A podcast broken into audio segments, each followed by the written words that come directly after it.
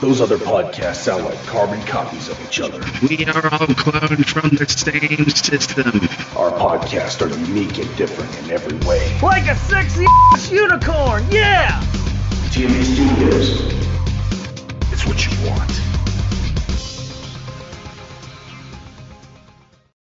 This episode of The Shootout with Bill Blanchard is brought to you in part by. Looking for some merchandise from your favorite Livewire Wrestling star? The only place to get it is at Livewire Wrestling Spreadshirt Store at shoplivewire.ga. Here you'll find the largest selection of merchandise from your favorite Livewire Wrestling stars, and we are always adding new designs, so you'll always find something that fits and suits your taste. So head on over to shoplivewire.ga and get yours today.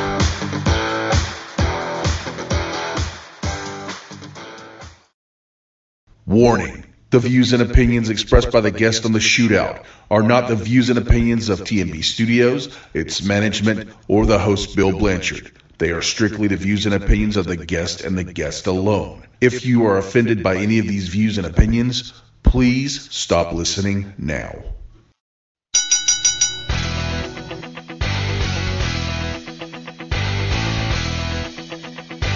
It's time!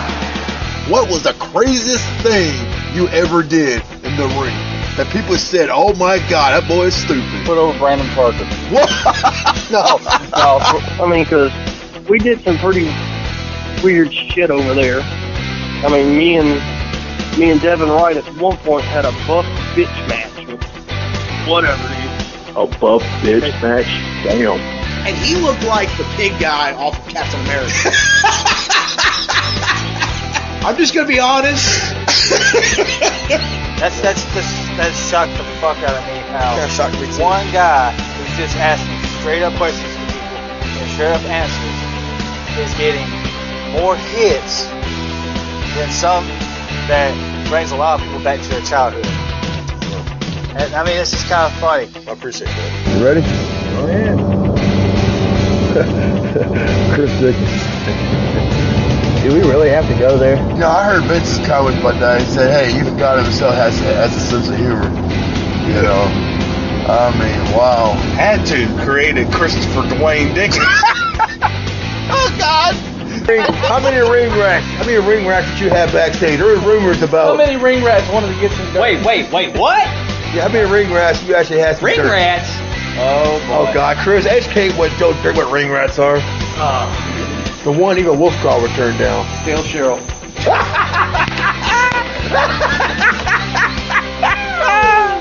Damn! I hit another zinger right out the park. Wow! Wow. Don't forget, we have to put six over in the main event because he's the top guy, and um, yeah. Well, Hogan must pose, you know what I mean? exactly. Hogan must pose. Oh, damn it, Bruce. I feel like going to the Bushido show and Patriots Park was like pissing on the grave. Flatline Pro. The shootout with Bill Blanchard. All right, ladies and gentlemen, welcome back to another episode of the Wrestling Shootout. Hey, I'm your host, Survivor Pain, Bill Blanchard, and tonight, ah, my God, I got an incredible guest with an incredible story. I've been watching this guy's career for quite a few years now and everything.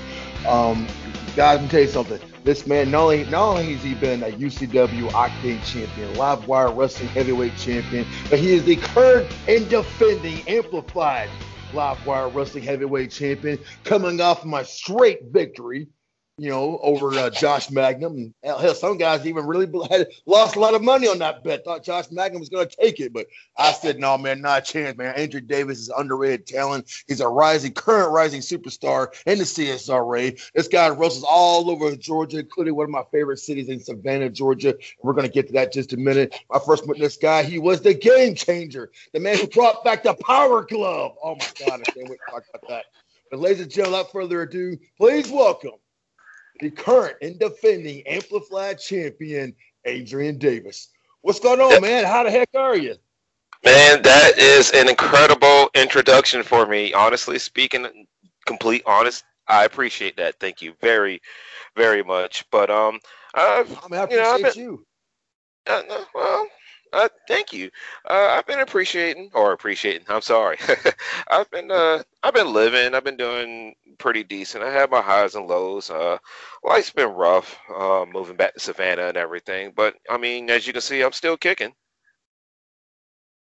Amen, man. Amen, man. But but um, like I said, I'm gonna try to knock this out of the park. You know, we come we come off of I had I had James Caleb Kitchen on here. We all know he's a big part of Viral Pro Wrestling. He was on here last week. Right before that, I had at the time he was the reigning heavyweight champion and Jeremy Cruz, who had a very big title defense. Might have been the biggest match in his whole career inside the steel cage on the same night you successfully defended your uh, your championship against Josh Magnum. But I want to get your thoughts. You know, Jeremy Cruz was on here, had a very humble story, very uh, interesting beginnings with Flatline Pro. What are your thoughts on Jeremy Cruz? I know you guys have had a hell of a rival in wrestling. Uh, real talk, I don't mind Cruz. I I love Cruz. I respect Cruz. Um, he was my first singles match at Flatline Pro Wrestling many of years ago. Uh, actually, funny story about Cruz is I remember when I first was in Flatline Pro Wrestling, which you know back then it kind of bothered me him doing this, but now I can understand why. But he will always go around. He will always be like, "Who's Adrian Davis?" And it always kind of bugged me. But at the same time, the way I actually had to think about it is, okay, I'm some no-name face person just walking in flatline, just trying to find a way to to get my foot in the door or get started, get my wrestling career back up and going. You know, I'm not expecting to come in and and be like swinging my my my junk or whatever, but you know, just give me a chance. And I mean, in, in general, yeah, I was a nobody. Well, I mean, let's talk about Flatline Pro here a little bit. You know, how, how did it get started for you? I know everybody's got interesting tell how they got interactions with Daniel Main and Chris Wiggins. You know, what, what, let's say you. Let's say you. How did you get started with Flatline Pro? Um, let's see. My years might be off, but let me see if I can put the years together. Maybe 2013. I want to say I, I could be off, but I know Flatline was I guess just starting back up at Patriots Park. It was January. Yes. Yes. And and um I remember originally being invited to Flatline by Brandon Parker from going to a live wire show. And I basically was like, Oh, I need to get my wrestling career back started. So I came across, or not came across, I hooked up with uh, Ken Lee now if I say his name correctly, Kenji Brea. If I if I butcher your name, right, man, right. I'm I'm terribly sorry. Chew me out on Twitch. Um, and you know we I've been giving him rides to the place because it was only like 45 minutes away from where we were staying. So I just go there. I just try to. I was his comp, but I was always willing to like help out somewhere, try to be a helping hand somewhere. Um, so that was January. Then they were building up for the show in March, uh, March of Champions, and they were doing a battle royal, and they were just basically looking for bodies. And I was just like, I'm in. If he was like, all right, well, go to Wiggins and ask and see if you can be in. So I went up to Wiggins. I was like, hey man, is there any way I can get into a battle royal for March? And he's like, you're trained? Yes. And and he kind of saw me mess around in the ring a few times before shows and whatever. He's like, all right, yeah, as long as you have gear, we'll put you in. And that's pretty much how I got into Flatline. What was the relationship like with Chris Wiggins on a, on a regular basis working with him?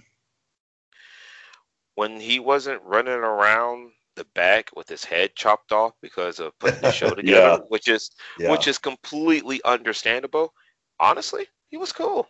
Um, yeah, he's a very cool guy.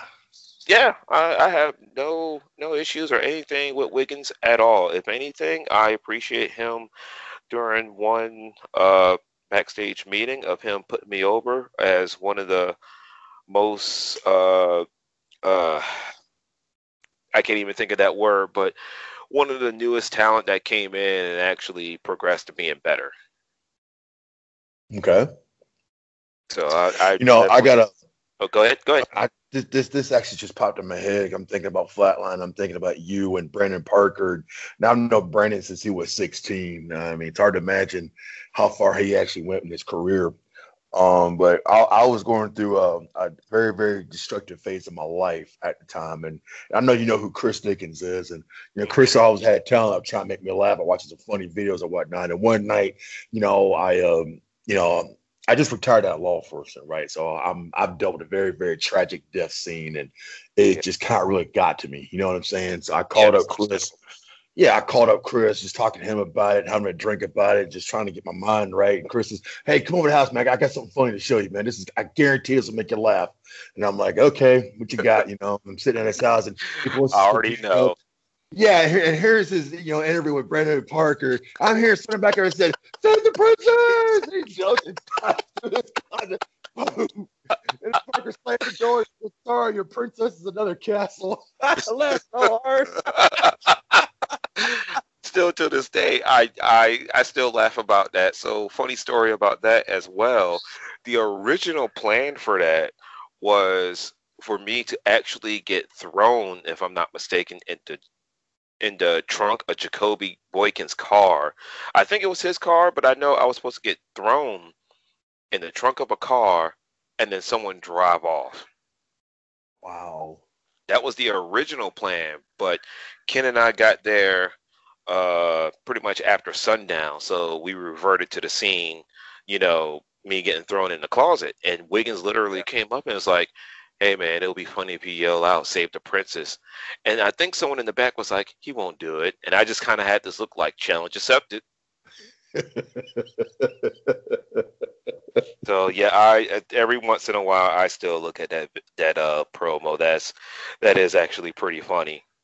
That was hilarious, hilarious. And Brandon did it perfect. He said, "Sorry, your princess another castle." And I'm sorry, that was that was some funny stuff. You know, I think Christopher, I think Christopher filmed that, didn't he? Or I think oh, I think, Dick, I think Dickens did film that. I I don't 100 percent remember. I just I remember, I remember him showing it to me. And oh goodness. Well, you know, you had hey Christopher told me I, I talked to Christopher about you this morning, and he was reminding me about it was his idea on how you got the power glove. You know, bringing the power glove in the ring because you were called the game changer at the time. You know, well, Tell us a story about that.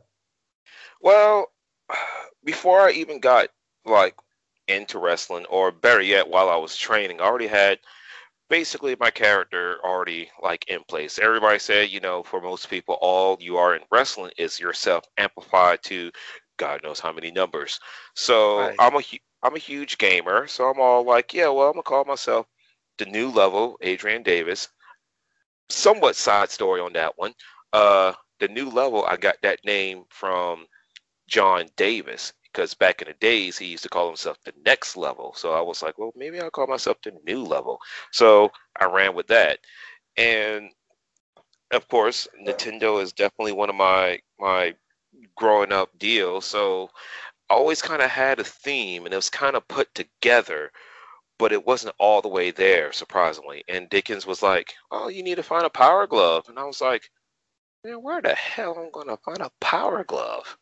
Yeah. But but it didn't stop me from looking for one. I I went to the uh the uh flea market in Augusta. I know there's two of them, but the bigger one, oh, yeah. I can't remember. Oh yeah, I can't.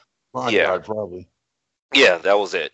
Um, and I went to every shop that looked like it sold some sort of electronic or video game, and they were like, "Oh no, uh, check out this place called Video Game Heaven." Eh, okay. Oh yeah. what do I have to lose? Yeah. So I went inside there, and the owner, if I'm not mistaken, his name was also Chris. Been a while since I've been in there. I Yeah. walked in. I was like, "Hey, I'm looking for something really rare. If you have it, awesome. If not, I don't blame you. But I'm looking for the power glove. And he just kind of did this little people's eyebrow deal like, oh, really? I was like, yeah. And he's like, well, what you using a power glove for? It doesn't work. Uh, I don't care for it to work. Unfortunately, I'm going to cut the cord like an umbilical cord. But, uh, you know, I'm trying to get a wrestling character going, and it's going to be video game based, mostly Nintendo, and I want a power glove. He's like, Uh, okay, so I'll sell you one. So that's that's pretty much how that happened. So ever since wow. then, yeah, that's ever since then it was just I was trying to incorporate every video game type deal somewhat that I can into my character, but at the same time, I didn't want it to make it be too goofy because I don't want people to think I'm some some joke. I want people to understand that I can be serious but be playful if that makes sense. Makes perfect sense. Makes perfect sense. Okay. Makes perfect sense. Well, I know you've had some a lot of uh, a lot of cool matches and everything, but um, between the flatline, the live wire, even Josh's EWA, and I want to get to that just a second, though. You know, where are you taking serious? You know, about the promoter with the fans with this gimmick, you know, because when I first saw you, I, I, kept trying to, you know, I was like telling Christopher and telling Josh, and especially telling Don and Jay at the time when UCW first started, like that's y'all's guy right there. I mean, he can definitely identify with the fans. Who doesn't like video games? You know, even grown men play video games. You know, I've always felt like you were definitely the next thing coming into wrestling. I really thought, I really thought the gimmick was going to get over. You know. Um, I felt like the gimmick actually have been getting over. Um, honestly speaking, um, which we will get into the story of the other half or the other side, but at the same time, well, not at the same time, but you know what I'm saying. But yeah, it's, yeah, it's yeah, still, yeah. it's still kind of getting over or wondering where it's at whatever, whatnot. Like a lot of people when they see me back in the days, yeah, I'm coming out with the Nintendo tights. I'm coming out with the Power Glove. I got a Super Mario jacket. I mean, I don't have like a super duper video game type theme, but or interest music, but the interest music that I'm using is Ludacris press the start button. And he talks about pretty much video games. It's perfectly my theme. I mean, hell, even Kitchens love the theme. Hell yeah. Yeah, Kitchens is like he told me plenty of times during the flatline days. He's like, man, I listened to your theme in my car so many times. so it's it's gotten over. Um, it's just, I guess, in flatline, um, like even though I wasn't booked in very many matches, I was still a part in some way. Whether you know I was working lights, whether I was working music or something. But for the times that I was out there, like people did pop. But I will also admit, like me back then versus I guess me later on after Flatline went over or went under, it's like two totally different Adrian Davises. Oh yeah, definitely, definitely. Um, well, not a flatline, you know, departure. I know before the flatline thing, I remember seeing you out in the um, the AWF. You know, what were some of your memories and favorite thoughts, and what were your thoughts on AWF in general? AWF, that was uh uh uh that bar show, right? No, that was EWA. AWF was out there at the. Well, Jay called it the Harlem Arena, but it was basically his place. Okay. You know, and they had a ring out there and everything, and they were trying to, you know. Yeah, it wasn't bad.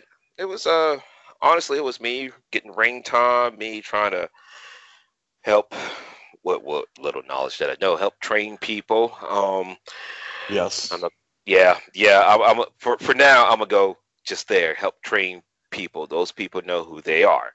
Um, but I will say, and it isn't it isn't a first, wasn't a last. Uh, I remember having a match with uh, who we talked about earlier today, Jeremy Cruz. Right. And and it was a good match. Um, I remember Wiggins and his wife was out there. Oh yeah. And and honestly, I was a bit nervous because I was like, all right, Wiggins runs flatline and I'm trying to get over in the flatline. It's a nice establishment, it's well put together and everything. And he is actually spending his time, no offense, in this backyard deal trying to see what's going on. And it's me and Cruz, who are at the time was working in Flatline, putting on the match. Well, apparently this match with Cruz and I at the time was the reason why Wiggins there was a tag match in the upcoming Flatline show, and Wiggins I don't remember who exactly, but he canceled out someone to put me in their place tagging with Ken Lee because of my performance at that match um, at AWF with uh, Jeremy Cruz. Hmm, interesting. I do remember. Yeah, I do remember that much. Who he- who I replaced, I don't know, but I do know that it was because of him watching that match was the reason why I replaced said person. Huh. Well, I mean, Wiggins, Wiggins, um, you know, gone back a long, long way. I haven't, you know, he's been on my show before. We've been, had, had some good conversations, and we always kind of interacted with each other, but never had a really good opportunity to sit down and talk. But you know, Wiggins was, uh, you know, he started out, you know, in the 03, 02 time frame in the backyard as well, like you know, some of us did, just learning yeah. the business and having fun with it, you know, go yeah. along with it. You know, when when uh, we got that ring out there, and like I said, for the most part, it was just training, ring time, and we're just putting on the show just to have some fun you yeah. know, and, and and and and that's what that was all about. And yeah, he, we knew he was coming. He told us he was coming, and you know, and uh, like I said, you know, we've all, we've all been friends for years. You know, I mean, we told him, hey, we got some new talent out here. Guys are training. Come check them out. Maybe they could be, you know, they could be used. You know, and then they come out there on several times. So I mean, I, have always thought that was a really cool thing. Um, you know, about Wiggins, you know, checking yeah. the guys out and everything. You know, but yeah, what about I, the bar scene with EWA? I'm sorry, go ahead. Let me catch you off. oh no, you're fine. Uh, but but we will get to that. But uh, I will say that uh, yeah, I've been I've been told about that area, that scene and whatnot, because when pretty much, if I'm not mistaken, during the time when you guys were like, I guess you could say doing your thing or whatever, whatnot, I was living here uh, in Savannah, and I didn't really start training until 2000 early 2005 that's when i started training. So i didn't know anything about augusta or whatever or whatnot until i moved into aiken around 2011 yeah 2011 mm. so but but i've been told by stories honestly by my trainer because my trainer lives in Augusta, so he knows all the names out there. He knows Brandon Parker, he knows Chris Wiggins, he knows Jeremy Cruz and everything. So, yeah. so that's that's how I kind of uh, knew about that scene, but I was I was late to the party, I guess you could say. yeah, well, I mean, hey, what you're saying goes, better late than never, right? Yeah, you know. exactly. But I mean, also at the same time, like the two faces that I remember seeing before I even stepped foot into uh, Aiken, or excuse me, three faces mm-hmm. was uh, Chris Mayne. Yeah. And mm-hmm, and um, Darkness, because I saw them work at CWA in Orangeburg, South Carolina. Orangeburg, um, nice. Mm-hmm and Josh Magnum. One of the main reasons why I know him because we have the same trainer. It was his, who was his name? Uh, went by. Well, I'm not gonna shoot his real name. Real name. Some people may know. Some people may not know. But the Macedon. Macedon. Okay. Yeah. Uh, for respect, I'm not gonna shoot his real name. No, no, no, no, no. That's fine. Yeah, but um, well, one part of my, my my early story, I guess you could say. So originally, originally, originally, originally, um, there was a show here in Savannah, and it was under Combat Fusion, and right. it was held. It was held at the Alee Temple, which was literally a long time of five minutes up the street from my house. nice. Not even not even that long, really. And how I found out about that show, they ran a commercial during uh, WWE Raw, and me and a bunch of my friends, they always come to my house. We always watch wrestling. Well, uh, while the commercial was going on, a familiar face popped up as, as one of the pictures I was coming by, Vordell Walker. And I was like, I know him. Like hardcore, I know him. Everybody all the look on my face and everything. They're like, whoa. I'm like, yeah, I know him. We used to ride the same school bus. We never we never had the same school, but our school bus went to our our schools and everything. I know him. So day of show, I go kind of early and I walk in and I was like, "Hey, so is uh, Vordell here?" Actually, I really use his real name. I'm not going to drop it here. And it's like, "Oh, yeah, he's in here." So I walk in, and you know he's in the ring with uh Jimmy Rave. Right. yeah, who I knew. Well, I didn't know, but watched him in his Ring of Honor stuff from that time and everything. So he he comes up to me. He's like, "Oh man, hey, how you doing, man? It's good to see you again." And I was like, "Hey, how you doing?" But no, don't don't let me stop you. Do your thing, man. Whatever. So, but after that, um, to make a longer story short or whatever, whatnot, Vordell helped me um get my training start with Combat Fusion with uh, a good other people. Um, some names some people may or may not heard in a long time. Uh, Jesse Fedra, uh, Corey Steele, Nick Hyper, uh, which is the brother to Jesse, uh, Crazy K, his brother, uh, if I'm not mistaken, TJ Mack, who was also in CWA. So we all kind of like they were our trainers, pre-trainers. Like they'll come in, they'll put in their two cents, whatever. But the main people were Vordell, Jesse, Nick, and Corey. Um, after Combat Fusion went under, they were running training stuff out of a, a storage building, but I couldn't make it because honestly, I was attending more to my personal life at that point. Once my personal Right. life actually got, yeah, uh, lifted off, I was like, all right, I'm coming back for training. Yeah, the school kind of went under. Oh, well, crap. And then Vordell came up to me like a couple of days later with a phone call. You still want to be a professional wrestler? Of course. All right. Here's a number to the Macedon. He's the one that finished my training. "Hmm, Okay. So called him up and he's like, All right, yeah, I live in Augusta. We can do this. All right, cool. So everything was fine and dandy. And then I got in a car accident in 2006. Oh man. Yeah, it sucked.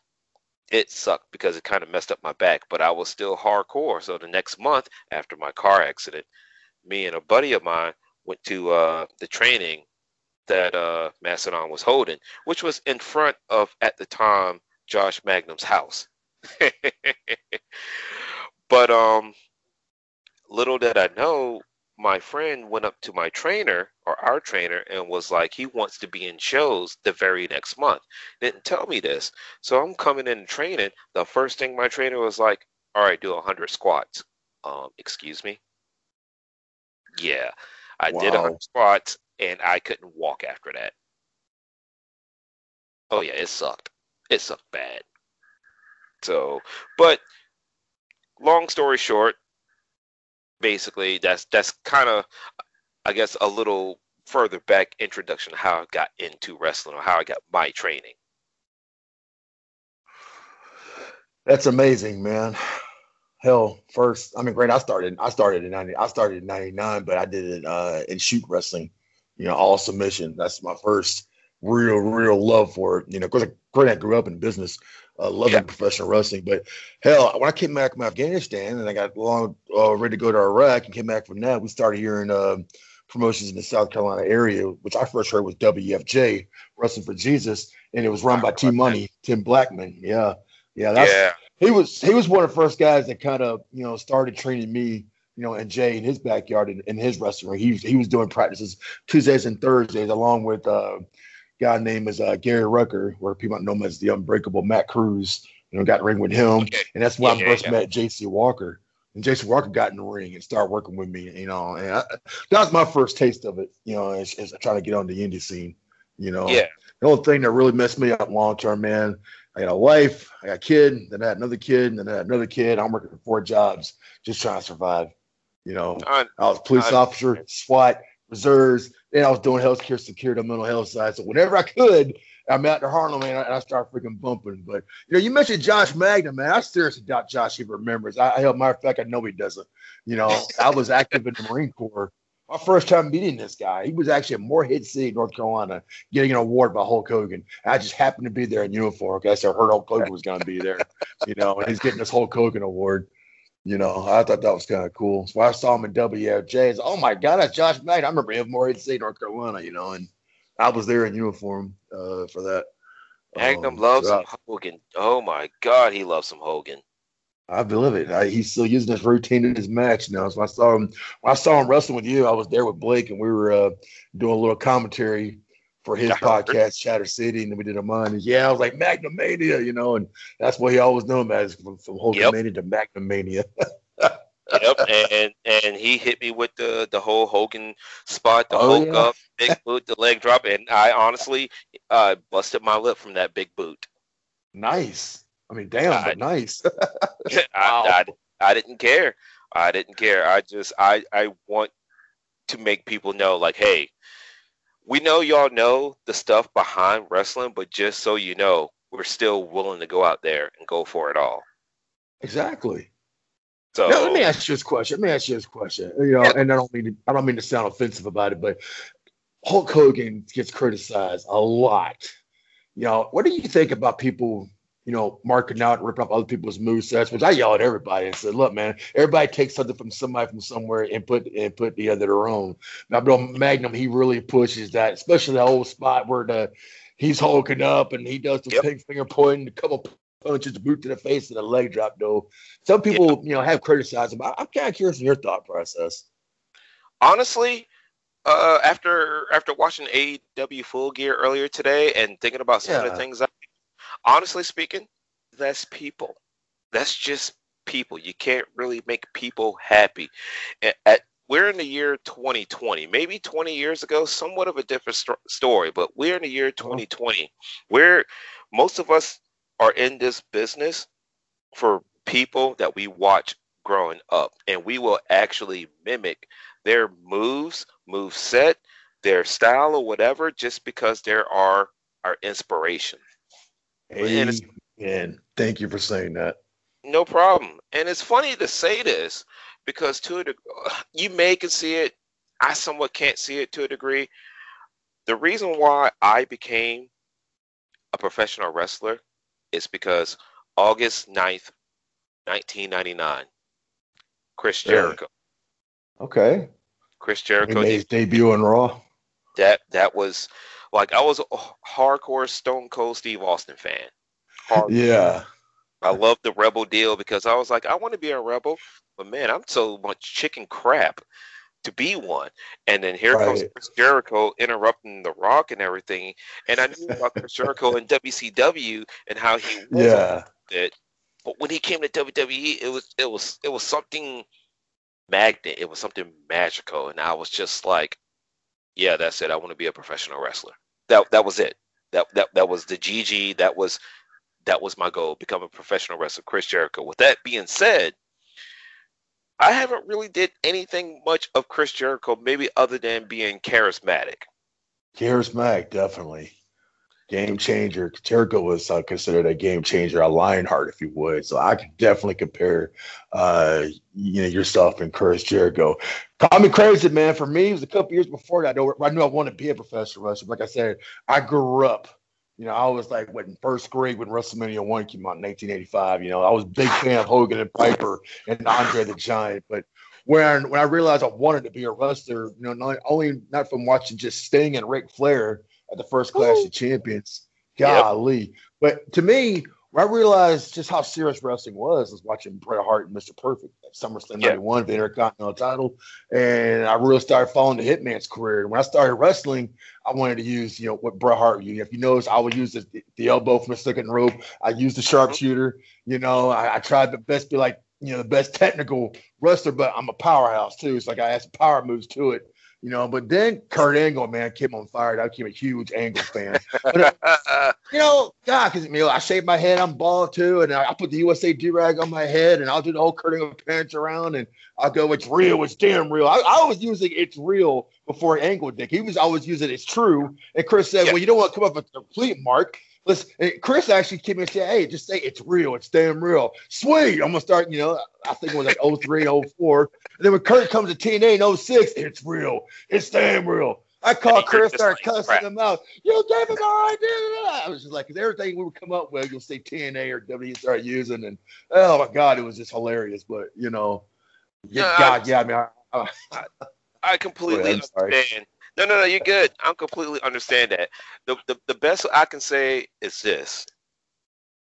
Like in this day and age right now, like it's going to be super hard to come up with a with a new move, maybe a new sequence. I mean, unless you're a character from Def Jam Vendetta and you can jump in the air like 30 feet and do like a 720 power driver, I mean, you're going to do a move that one, two, many people has already done. It. You can't you, you can't dodge that. But just if you're going to do someone else's move, at least put your little flair on it. Put your character Exactly. Make it your own. Exactly.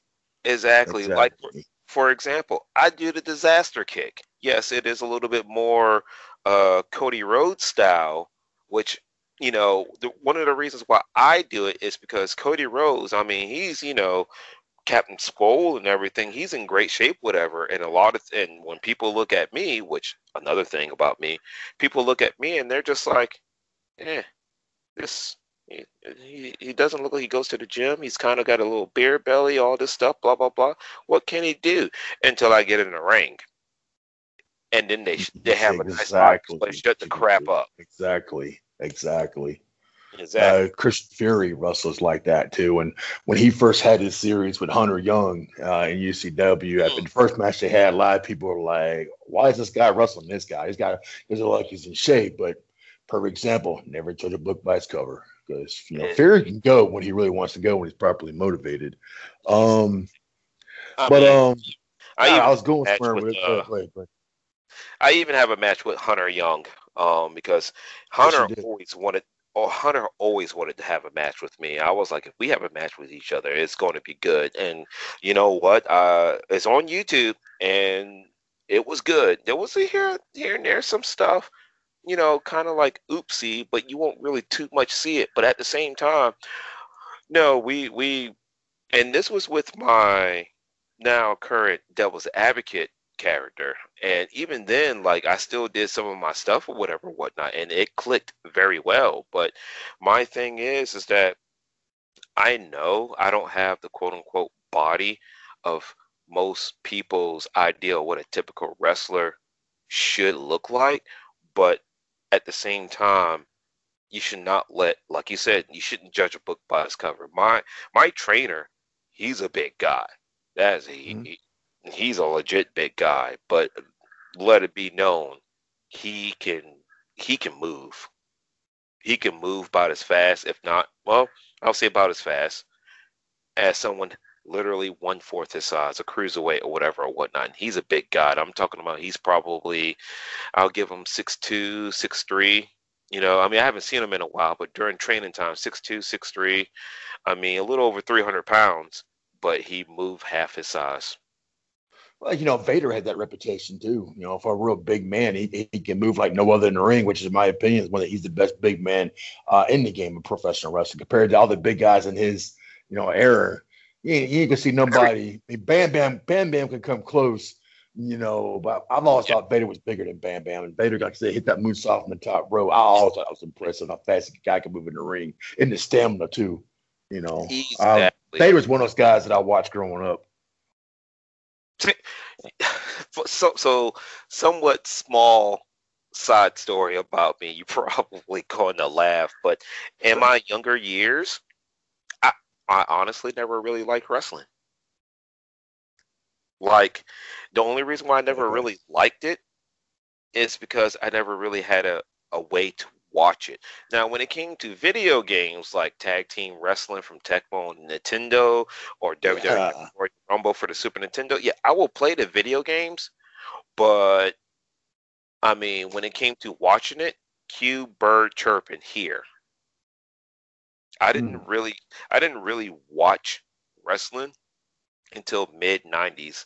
Uh, no, excuse me, late '90s when I met my friend Ashley Murray, and and I went over to his house. He had the freaking WWF uh, trading cards. He had the uh, the WWF first volume music. He was watching. He was hardcore Shawn Michaels, hardcore Shawn Michaels until The Rock came in, and Shawn Michaels was definitely an afterthought. Right. So that, but it wasn't until then when I really started to understand wrestling a little bit until I started to gravitate to wrestling. What are your thoughts on your your uh, on the psychology of it? Like, like you said, you started, you know, started watching the mid '90s. You, Mhm. you seen what you're seeing. You get down in the training. Obviously, the first step of training is you got to learn how to bump. You know, you probably take a thousand butt bumps and everything, some front bumps and some hip tosses, and then you learn the the basics of body slam and suplex. But the Yeah. psychology of it, though, how did you learn to be able to put a match together? Um, most of the time, honestly speaking, it was me watching wrestling because as a friend said to me, the thing about that he respects about me is like I was trained old school, but I've learned I was learned I've learned or adapted to imply I guess modern, the new stuff or whatever or whatnot. So yeah, I still from time to time watch old school wrestling, understand the psychology. Hey, y'all wrestle, wrestle, wrestle. Someone goes hardcore at a, a, certain limb, and then it's just like seek and destroy that said limb. You know, you don't really, to a degree, you don't really see that a lot. You'll see probably like something not so bad as like five Canadian destroyers, two, uh, I don't know, drill claws from Brian Cage. Not really, but Right. over exaggerated. Right. And we're gonna go for the biggest finish of all, a roll up. Wow. Wow. But I mean, I'm I'm I won't say I'm not wrong, or I won't say I'm not fully right, but I'm not wrong. That's what I was trying to say. But um, as for psychology, like it's it's just mainly like still kind of watching the old stuff. Like now that we have the WWE Network and everything, you know, every once in a while, go back to like the Attitude Era, and then a little bit further back into like the cruiserweight deals of WCW, and every once in a while, you know, the Golden Age or the Golden Era, as they call it, or whatever. Or uh, hold on, it was Attitude, and I know the Golden with like Hogan and everything, but there was there was one between there. It's kind of a brain fart right now. I like the Bill Watts era of WCW, that 92, 93, when the matches look more realistic. They're trying to promote big fights, make them like a real fight kind of scenario. The matches look more uh, legit in WCW, and and the WWF got when they got away from the Hulk Hogan and Ultimate Warrior area. That's when Mhm. guys like Bret Hart and Shawn Michaels really trying to showcase their wrestling ability. You know, and then Mhm. they were getting the pushes during that time frame as well. Right before then, the when the attitude era kicked in, you kind of saw it all. You know. Yeah.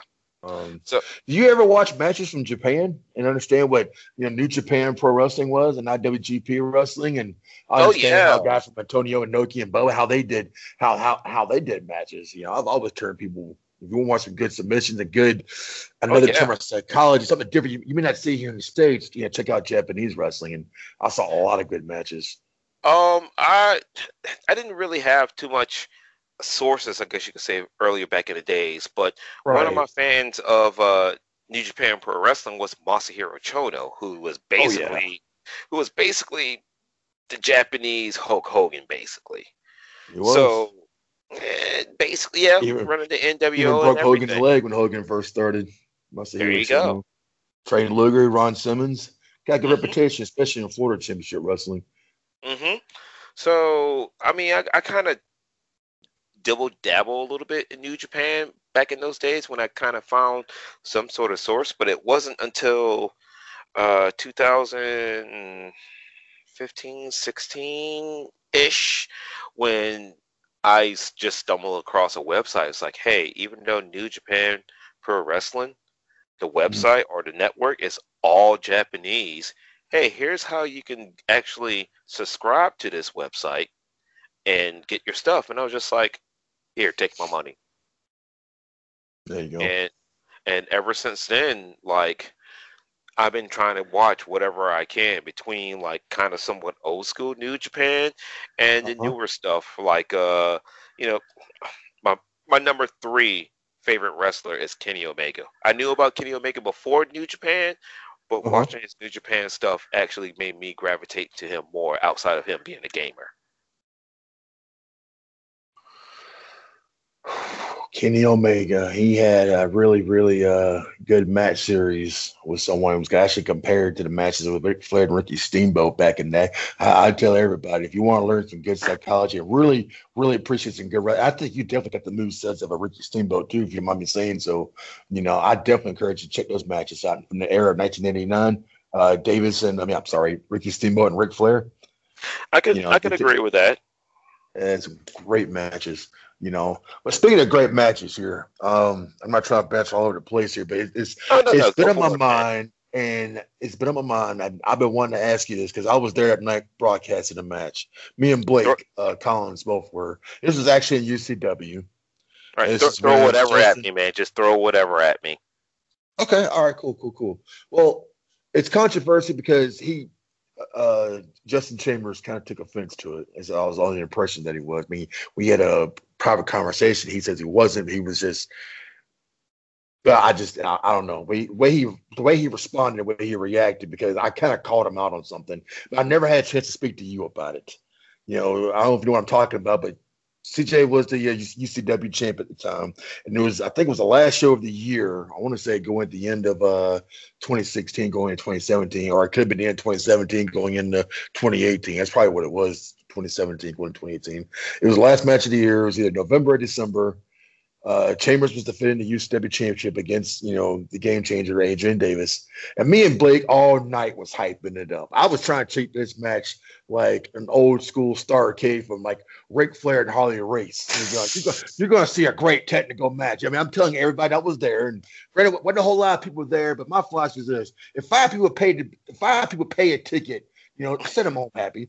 You know, or 10, 15, 20 people that was there that night, you know, some of them I know were comped in, but I know it was the holidays, it was a small show, but still, we were hyping it up all night. I think everybody's saying this is the last match of the year. This guy's gonna go all the way out. Two top talents. You know, you got the veteran who was Justin Chambers, a current uh, UCW champion. He's been former AWA champion. He was a former flatline champion and AWA champion. I mean, this guy's putting it all on the line against this newcomer, and you know, I'm, I'm, I'm building you up as best I could. You know, and everybody was, yeah, yeah, getting excited to it. You know, then the bell rang. Dude, what happened? It was over that less than three or four minutes. I I don't know if someone got hurt, or someone called it home, or we or did you guys even plan to go out there and, have, and try to tear the house down? Or my interpretation of it was it's only a few people, man. Let's just go ahead and take it home. I don't know. I ah. was, because me and Blake were just like, what, really? We kind of looked at each other and just like, I'm, I'm honestly, this may sound bad. Honestly, I'm actually trying to remember that match because I remember quite a bit of matches between CJ and I. Um, but ooh, man, I might have to do my resources on that one. Honestly, of a match of him and I lasting uh, about as much as a three pump chump. Um, because most of our matches that I can remember, we it, it went a decent a decent length, you know. But uh, oh man, I think that's my whole point. I knew you guys worked before. I knew you guys have had some great matches before, and you Yeah. know, it's kind of like you know. So yeah, I think this was gonna be a good match. I'm trying to you know do my job and and and and and, and hype it up as best I could because I knew both of y'all could deliver. I knew. Here, here's the thing with CJ. If CJ is working with, with another veteran, the match is gonna suck, and I'll tell him that to his face. But his, if he's working with a younger talent, someone's gonna push him, and all of a sudden it's like CJ ten years younger. You know what I'm saying? That he's just really that you're gonna see him push it to another level. You know, it's almost like also it's like it's like it's like like you guys breathe new life into him, like a fountain of youth, if you would. So that's Yeah, where I'm thinking, that. like, cool. He's working with Davis. He's he's working with a younger person. He's gonna really really try to amp it up. So I'm like, because I seen CJ, man, he, he can really put on a good show when he's really really motivated. I really really thought, Yeah. you know, you was gonna really really motivate him. And that match right there, I was just like, what the hell happened? It was just like you guys winning. You guys took it home. I'm, I'm, I'm thinking myself, either someone got injured, someone got blown up, or he wasn't feeling it because it wasn't a big crowd that day. He just ready just wrap it up and go home.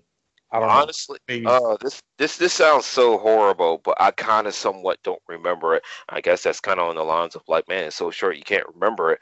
Uh, yeah, honestly, geez, I feel I feel bad because I mean, most of the matches that I remember with CJ, it lasted quite a bit, and from everything that Yeah. was saying, like, I agree. Now, granted, CJ and I we're around the same age range, so, um, but uh, I I do strive myself to try to push myself as much as I can. I don't care if I'm gas, look like I need a freaking IV respirator, whatever. I want to push myself. That's just the stubborn person that I am. But this match, like, if it only lasted that long, there had to been a reason. Uh, There had to been a legit reason. Honestly speaking, I don't remember that reason. I could like, I say this because background. The, the, the last match you saw me in with Josh Magnum, that Uh-huh. match actually was supposed to go longer, but it Right. got cut short, and we have a we had a legitimate reason for that. hmm Which, to a degree, it kind of sucked, but to also another degree, we were kind of happy. I guess you could say. Right, right. Yeah, like uh, long story short, the matches before us took longer than it was supposed to. So Right. to try to help matches or time for later on, we got cut. And me and Magnum was just like, eh, it is what it is. Okay, but we'll still make whatever work. So, you know, we were told, hey, go about five to seven. If you fill the crowd, no more than 10. Okay, whatever. So, I think the crowd was definitely into it. You guys still had a great match. Crowd went home happy that night. I mean, I went home happy that night. I was really, really impressed. I, mean, I was that was like to me. I, I went on record on Facebook and I was selling this match, and I, like to me, it was what I call the sleeper match of being that. Watch that match. That match was going to steal the show. You know, because again, I've been I've been a fan of you watching your watching your stuff. Been a fan for Josh Madden for a long, long time. So it's almost like, yeah, I expected you know tremendous match, and it went the way I thought it was going to go. And like I said, I was not disappointed in either one of y'all's performances in that match. So even I'll though it was like seven minutes long, fans were still very, very happy with it. I'll be honest, I think Magnum and I could have done better. But for what we were given, we made it work. So Oh, that's yeah, I mean, you, could have done it better. Like I said, with, with a seven minute time period, you got in the good spots. You had to get good. It made it, be- and then it was believable. You know, so I got it. It was a good match, man. I, you know, out of, out of five stars, I'd probably get it four. You know, if you had probably a 15, 18 minute long, yeah, you guys could have probably got done more stuff in there and really gotten the crowd, you know, nuts. But like I said, for the time that you were given, you, you guys made the best of it, and um, somehow that's that's that's what makes being a professional. Agreed. But I, I know we went like way somewhere, somewhere pterodactyl, as I like to say. But Oh, I yeah. know you mentioned about uh, EWF at the uh, club show or the, the, the bar show. Right, And, uh, EWA. EWA, yes. Uh, man, EWA. Mm. Um, wasn't really a bad show. I do remember having a a good match against Dawn to win the EWA. Uh, I forgot what was the name of the mid card title, but I I can't remember either. But I know that I always told myself I had a curse. Every time I win a title, the very next month, if not later, the show folded. Oh, oh no. Because when I won that mid card title that night at EWF, that was the last show they ever had. I won a tag team title with Kid Riot at a show in Uh-huh. North Carolina, and I think the next show, yeah, the next show, they fo- like that was the last show. They didn't have another show after that, and then there was uh, RC, RCW. Um, yeah, there was an RCW show because I remember this was a week after my accident at Flatline, quote unquote, and me and oh, I see his face. Oh, he's gonna chew me out if he ever hears hears this or see this. Oh, I see his face. Oh man, oh man, I see his face. The Game Changers. It was me and yeah, I'm gonna get chewed out for this. Sorry, sir. Just chew me out on Instagram. But we had a a, a ladder match with uh Don and I know his real name, but I'm trying to use his Damien Sick because that's the name I want Right. to use, not his not his legit name. And it was a decent match. We got the tag titles, and we didn't have another show. Joshua Harts, that was my tag team partner. There we go. Woo. Okay. But so I was kind of on the line of like, man, I don't want to win another belt. If I win a belt and the show is going to fold, like, it's like, oh crap. Adrian Davis got the belt. Well, we don't need this show anymore. You That's are. how I felt. But like, That's funny. like when I heard um I was getting the uh the Octane title, I was like, cool, but do you want your show to fold? Because that's my that's my curse. Like thankfully the, the, the show didn't fold, so there's that. And then when I heard I was getting the Livewire heavyweight title, like while he while he was explaining everything to me, I was like, okay, yeah, Cruz get the title. No, you get the title. Wait, what? Excuse me? Huh? like, uh, I guess the best way I could break it down is I, we all are our worst critic towards ourselves. Mhm. That's right. And, and I guess you could say I, I, one of the worst things I do on top of that is I don't put enough credit. I don't put enough uh, uh, confidence in myself until I make, met uh, James Drake, now JD Drake. But before him, I didn't put enough confidence in myself to like do what I want to do in wrestling. When I met him, it was a whole different story. Right, right, right. So, but um, to to close the EWF chapter that we've brought up like forever ago. I'm sorry about that, but uh, Oh, you good? I mean, it wasn't a bad show. Like I, like I said, it was it was me having um ring time, despite the fact that it was in a gay bar. But that doesn't bother me. I support the rainbow. I just don't ride the rainbow.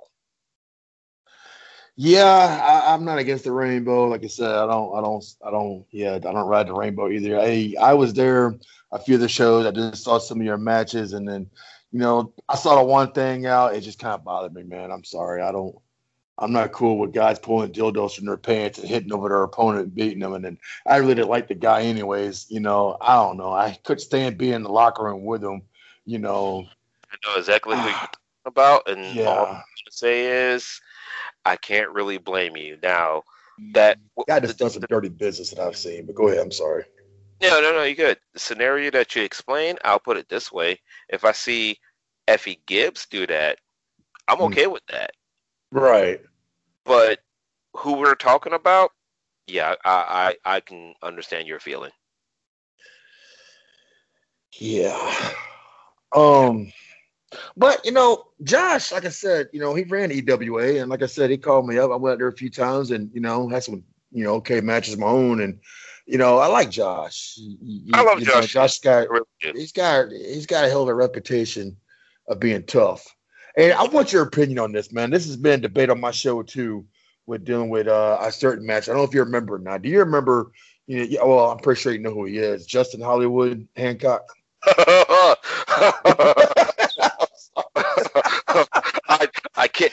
Uh, and you, and since this is recorded, let it be recorded. Let it be said. Yes, I am Captain Morgan. I am on Captain Morgan on this one. But oh god, oh Justin, Justin, Justin, Justin. I'm, I'm, I'm going to take a baby shot on this one because I got a funny story to tell you.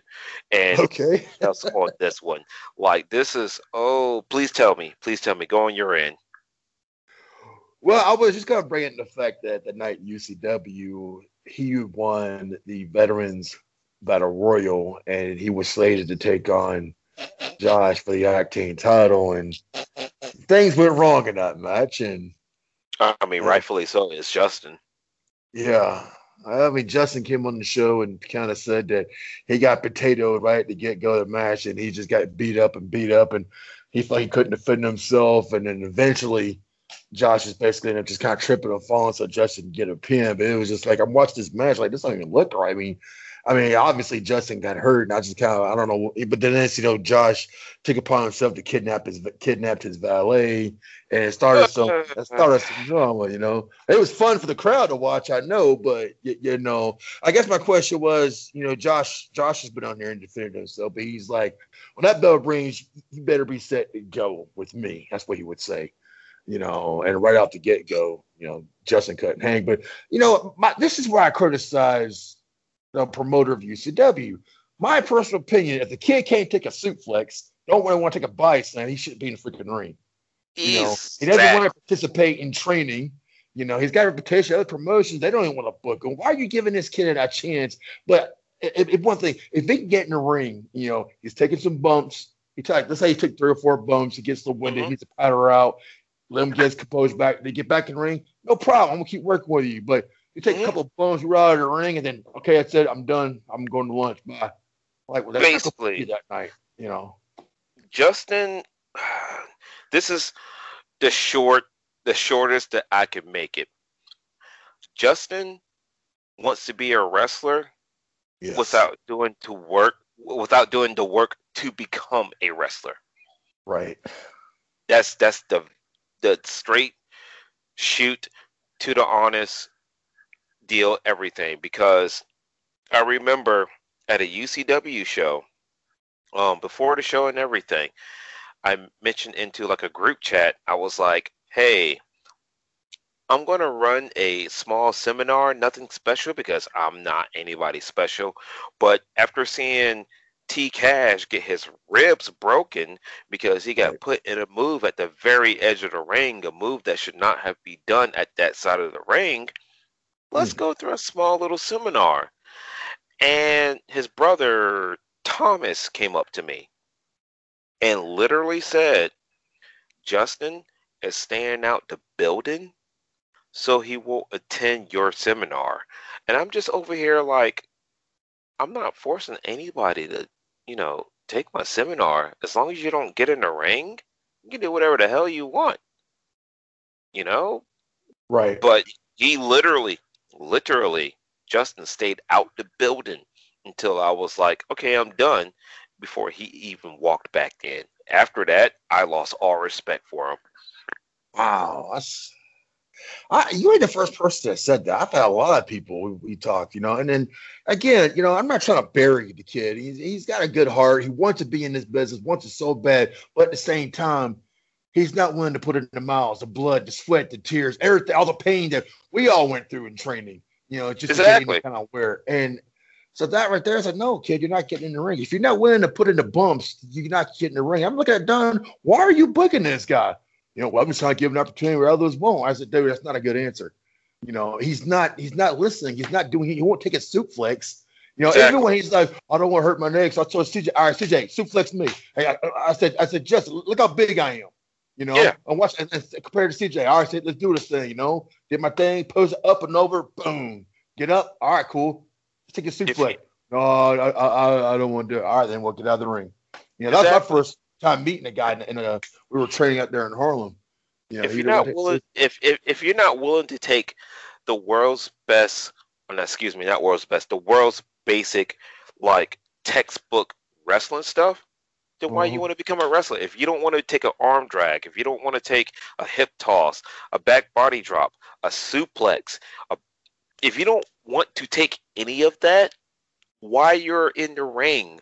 Because those are the basic moves. What if someone wants you put wants to put you in the double arm DDT, paradigm shift, or whatever, you know, a million and one names. What if someone wants to do a Canadian destroyer? What if someone wants to do a swanton bomb? What if it's just someone just jumping off the top rope, flipping and landing on you? And you're Yeah. just like, eh, I don't want to take that. But yet you're ready to be like, oh, I, I want to be a wrestler. I want to be this character. I want to be, uh, uh, what's his name? Uh, Bill Young Bucks or whatever. And I'm just over Yeah. here like, Yeah. like, no, dude, like, Then he should take the Jim Cornette approach. Even when Jim Cornette realized he wasn't physical, wasn't other stuff, so he decided to become a photographer and then become a manager and still be part of the business. If you realize you, you don't want to get in the ring and wrestle, but you're still be part of the business, then find other ways around it. You know, become a it- manager. You know, There's something like so- that. You know. there's so many other ways around it. I mean, if you you can't be like you want to become a wrestler but don't want to do the things become a wrestler. But there's referee, there's photographer, commentary, manager. At least be a manager. I mean, they the, the most they get is a bump, two, Oh yeah. maybe throw 'em Yeah. somewhere, whatever. They they don't Yeah. get the physical as much physical activity as a ref at the very least or whatever or whatnot on a good day, but still, you know. But you can't just come in and just be like, "Hey, I want to be a wrestler." All right, so what you're going to do is uh, you're going to do a lockup, you're going to do a hip toss, you're going to get in a, like a rest hold, and then we're going to pick you up, we're going to shoot you off to the ropes, we come back, we're going to do the international, and then you know we're going to put you back into a rest hold after everything. Eh? Okay, well, we know where you sitting at. That's pretty much it. That's pretty much it. You Yeah, know, I so- mean, for my for my for my part, if I want to stay in this business, you know, twenty, I think it was uh, November 2014, I got concussed. I got hit in tip of my brain, not not straight out. I, I got hurt. You know, and I started having massive migraine headaches for for a long time. I went to the doctor and said, "Yeah, you got a concussion." You know, so I stopped my in-ring performance. You know, at that point, every now and then I might get in there and bump and might try something. I think it was uh, 2019. I got in the ring with JC Walker. Last minute, I think Elliot Smooth was supposed to be there, and he showed up. Man, Billy's praising hell, you know, and just like Bill's here. I've worked Bill before. Bill can get in the ring, you know. And he's like, "You got gear?" I said, "Man, I got shirts and a muscle shirt." All right, make it happen. And next you know, I'm, I'm in the ring with you know, uh, you know JC Walker, you know, and it was fine. But but what Christopher did for me, because I got real depressed, I thought I couldn't wrestle again, or maybe my career was done, or I'm having you know uh, marital issues at the time. Yeah. Chris was the one that introduced me doing the podcast. I've been doing this podcast since uh 20 uh 20 20 2015 2016 no i'm sorry november 2015 i remember now five years i'm there for five years right now. You know i've got almost over 70 episodes i've done with shootout you know. It just it just started out didn't think it was going to be anything good. I just you know i started interviewing chris and it's one people that i know and just I realized how much fun we were having, and then this, you know, Christopher kind of broadened it out there on his website, and then Yeah. you know, when it, I started sponsoring wrestling shows, and then uh, me and Billy started talking again, and you know, I'd offered to try to sponsor Livewire, and this thing, you know, I'm back in the game, back in the business. You That's know, and then yeah, yeah, man, and I, I talked to Jeremy Cruz, and Cruz convinced me to give it a shot, you know. So I'm gonna get back in the ring, man. I'm gonna start bumping again, and maybe I'll have a one last run, you know. But if anything, if I have one or two or three, or five more matches, you know, I, I'm gonna walk out my head held up because, you know, hey man, I love this business. But if I can't get wrestle, I'm gonna be my podcast, our interview. I'm gonna start roughing again, you know, because you guys motivate me. And you know, That's like that's said, awesome. Honest, I'll, I'll be honest with you, man. Keep keep with the podcast and everything. I'm sorry that I'm a little I'm a little late to the to the the party or whatnot, but no, keep with your podcast, whatever. I what up, one of the main reasons why I'm saying this is because I'm at a mindset right now. You know what? Most of us we have a special talent, and we're in a day and age that we have, I guess you could say, the means of projecting our special talent. Like right now, despite my other character, which I know we're going to get into that. Trust me, I want to get into that. But my means right now, like I'm trying to run a, a Twitch stream, and yeah, I got like literally, I got the camera, I got like a gaming, I got two gaming headsets. I'm using. I'm using one right now. I got a green Nice. screen, I got the program, everything. Like I'm trying to push like a decent Twitch stream to maybe potentially make a decent living, not a major living after the videos and everything that I've been hearing and seeing, but still, like, if you have the talent, you have the means, go for it. It's better to go for it all and fail than not go for it all and see if you will actually succeed. and that's exactly right, man. One hundred and thousand percent, exactly right. So that's so go for it all on this on this uh, podcast. If if anything, I'll be willing to do a chapter two with this one because I mean, I'm not trying to it, like take take up too much of your time because I I got to No, no, no, you're fine. Okay, uh, well, uh, still, but chapter one and then tune in next time on Dragon Ball Z. We need to have that. We'll do it, man. I'll definitely set up. Like I said, my podcast right now is on Spotify, it is on iTunes and iHeartRadio, and I've been very excited. Uh, I owe a lot of that to Chris for helping me get in, you know. And we got a little YouTube channel going on. It's got some episodes. Same and still here. putting episodes in every week, you know. But right now, I've been, you know, when, when I pull up Spotify and I got something to wrestle with Bruce Prichard, Grilling JR, What Happened When with Tony Schiavone, Atrix, Eric Bischoff, the Steve Austin Show, Yes, Jericho, and the shootout is right there. You know what I mean? awesome. Well, I mean, no, don't get me wrong. Like, I'm no, I, I, I. I still got more in the tank. Still, please give me more, some more questions. Like, please Oh, still yeah, give yeah, yeah, definitely, definitely. Oh no, no, I'm, I, I'm just, I'm just, I'm just starting to warm up, you know. Um, He's okay, I'll start right. yes, hold on one second, boss. Oh yeah, no, go for it, man. I'm just talking to Adrian Davis. I'm nobody special. Yeah. Well, I told my wife, I'm interviewing Adrian Davis. And my wife says, and I'm supposed to care because he's the amplified champion of Livewire. It's- Again, I'm supposed to care because I mean, I can go with that. my wife is not a big wrestling fan, okay? She says grown men and Speedos. Yeah. So she's not a big wrestling fan, but that's fine. My girlfriend, like, she used to somewhat watch wrestling back in the days, from what she told Yeah. me. Other than the big names like Undertaker and all, like, she didn't really get into like, I guess the newer stuff or the stuff now until she met me. Cool. So like even even my bosses at my uh my shoot job, they're like like when they hired me, I was like, "Hey, I'm willing to work whatever, but just know when a weekend of wrestling comes up, I need it off." Yeah, sure, okay, no problem. Hey, why, why does he need this wrestling weekend off? We don't understand. Pretty much what happened. And, and, then, and then this past uh this past wrestling show in Savannah, one of my bosses came in and it was Gigi. It was all she wrote.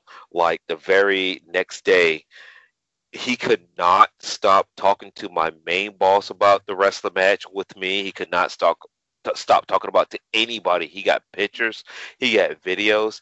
He's like, "Oh yeah, this guy works with me. Look what he can do all this stuff." And I'm just over here like, "Bro, I'm sore and I'm trying to clean a pool." Hey. Well, but but it was it was it was great. Like um, honestly, it was definitely great for shout out to uh, Coastal Empire Wrestling. We have a next show for uh, November thirteenth, this Friday. Friday. Yeah, I've heard of them. Coastal Empire. Yeah, yeah, yeah, yeah. I found them on uh, you know, Facebook. I started following them too, not too long ago. They're out there in Savannah, right?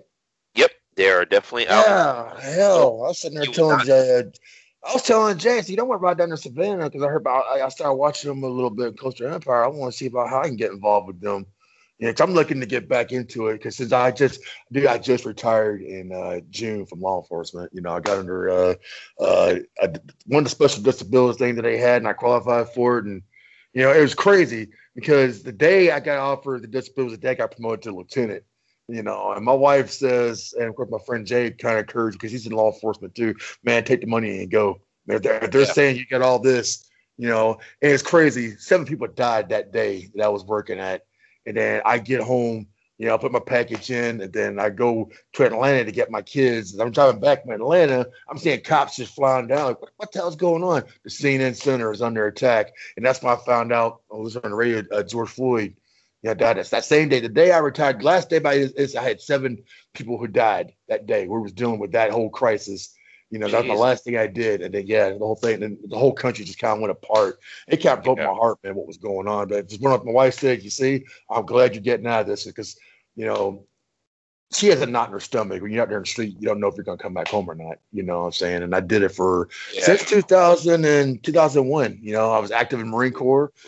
I was military police. I started in the sheriff department in 06. So I've been doing it nonstop since then. So, so Yeah. now like, I'm retired and I got my I got all my benefits from the military. So I'm like, wow, I can finally get back into wrestling.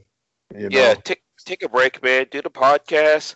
Um, the peeps that are running Coastal Empire Wrestling, they are, if Yeah. I'm not mistaken, uh, ex police officers in some way, shape, and or form. Um, yeah. Um, honestly speaking, they're always looking for some sort of, uh, I guess you could say, an outlet to push this even more. Which I'm trying. I'm honestly definitely trying to help them push this even more because the last wrestling deal that I can really think of that even happened in Savannah was uh uh Combat Fusion earlier that I was talking right, about. right, right. Combat fusion. That's right. Yeah. So with them doing this and them giving me the opportunity to finally, after so many years, to perform in front of my hometown, in front of my peeps, which I had a lot of people there and everything, um, I want to help them as much as possible to push this as much as possible. So I would you know, I would I, once this is done, set, edit it, whatever you need to do, I'll definitely uh, shoot it to them because I, I want them to know, like, I want to help Coastal Empire Wrestling, you know, get pretty big. Okay, definitely. I'll If get that's my okay. business partner, Chris. Oh, I, I, I, I would, love, we'll be honored to do that. Would be honored to do that. You know, like I said, you know, I work with you know me and Christopher and Caleb. Still, it's it's it's me, Christopher, Caleb Stovall, Blake Collins. We're kind of in this thing together with uh, it's called Touch My Bass Studios, TV Studios. So we're always looking for content, and we're and we're pushing wrestling hard. You know, Caleb kind of handles Vowel Pro. You know, I'm involved in Livewire. Blake is in both in between both, and you know, so yeah, we're definitely we would love to help out Coastal Empire. I, I can speak for all of them because we're all just trying to, like I said, enjoy life and enjoy wrestling.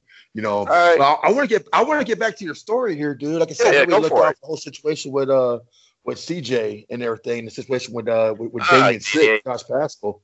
You know, okay, now you become the Octane champion. All right, this is another hot topic. I can't. I've been, this is probably my Let's main event part or co-main event the Octane Championship. Now, Don had this idea, and everybody I talked to thought it was the stupidest idea ever. And I agree, it was stupid, but at the same time, like, you know what? It hasn't been done. It might get over. Sometimes you just don't know until you roll the dice. So I was willing to try to, my best to put it over. Where they had a curse in the Octane Championship, right? Where whoever wins it loses his first title defense. And Mhm. if I remember correctly, you're the first one that broke that curse. So how's that come about?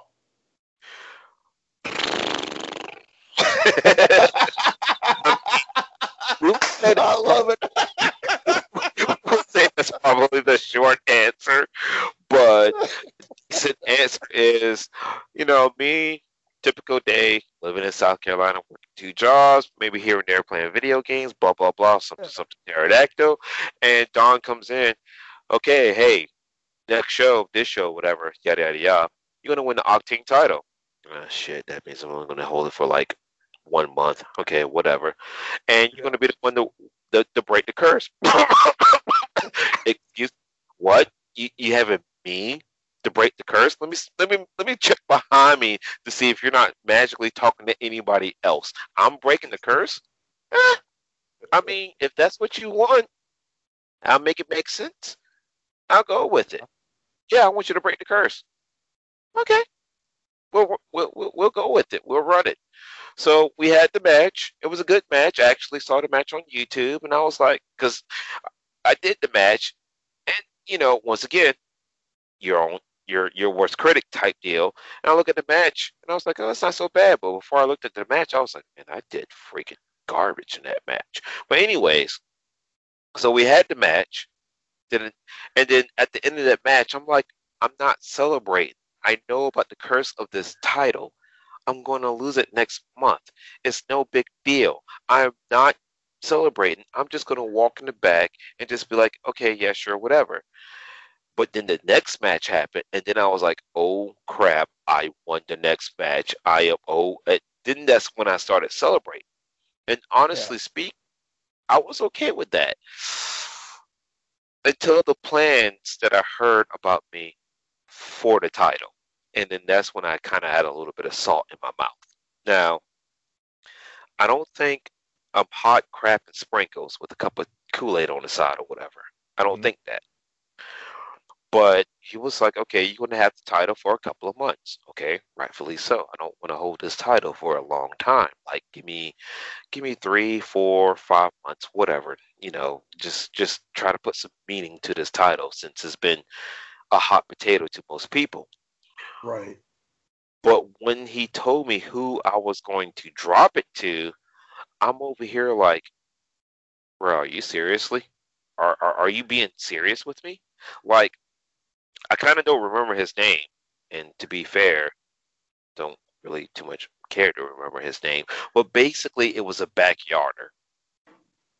Here I am trying to bust my ass to try to make a name for myself in this area in some way, shape, and or form, and you want me to lose your mid card title to a guy who basically rolls out of bed, slap on a jeans and a t shirt, and says he's a wrestler.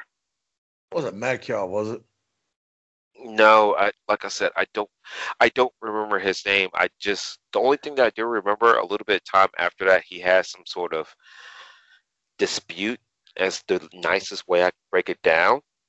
And they wasn't going to drop the title. To, the, the night that I was supposed to drop the title to him, quote unquote, uh, I was going against Trucker, who Mm-hmm. he's kind of fresh meat. I'll put it that way. Mhm. But but I got I got the dub over Trucker. But after that, the next show was on the same day as Livewire, which was the same day of Livewire that I was winning the heavyweight title. And when I told you know the main guy, well, we all know who the main guy is, Don, that I wasn't going to make it because I was kind of the main event of Livewire, and then they wanted me to make it over to uh, UCW to to do the title deal, and I'm like, I I need to time a little bit break or whatever. Now I'm not trying to rush myself like that. Two days before that, once I told them that, they were like, okay, well, if you're not going to defend the title the day of the match, you automatically relinquish the title. And I'm just like, well, that's BS, but here's the belt. And I gave the belt to CJ.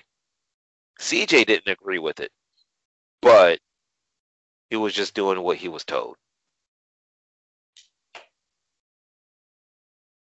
Wow. Um, I'm trying my best not to flip this table right now. I started yelling and screaming. You know, yeah, no, I yeah, didn't. I, it's just the first time I heard this version of the story. What I get told, um, I'm there. I think I just got there. and I'm talking to Blake and Caleb, you know, and then, then I'm, I'm talking to Don and Jay, you know, and oh, by the way, we're gonna have a. I says, well, what happened to uh, Davis? He's supposed to be defending his title, and he's like, oh no, he jumped ship. He, he's doing a no show, and Don rolled his eyes and just kind of walked away. I'm like, okay, well, what was going on? This is when I guess during the time frame, everyone started quitting on uh, UCW. This is when the internet war started. You know, everybody's got to choose sides about what's going on, and I'm being dumb and obvious. I, I didn't know what the hell was going on.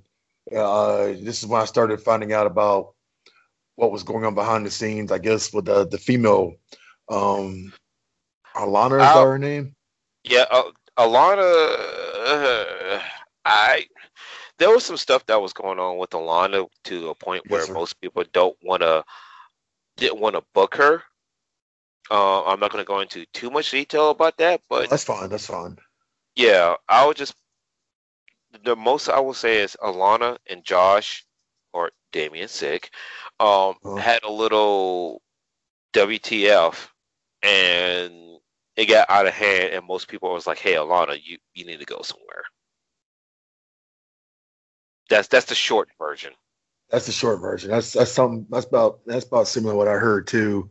And, but the next thing I know, Jeremy Cruz, he had, he had left, uh, you know, UCW, parted ways, Um, full time with Livewire during the same time than you did. And then her other talent was leaving. Don overnight lost half the roster, you know, and he had a pretty decent roster at the time. And overnight he lost half the roster. You know, all right. Since this is recorded, if it's edited, oh well. But I'm gonna take a shot real quick.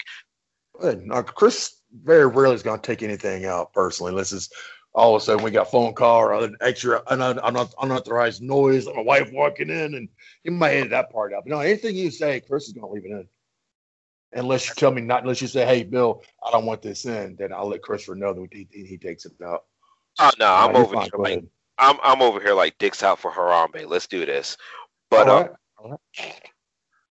but um, so around that time, like um, don't get me wrong, I'm gonna be hardcore with this. This is this is a straight shoot.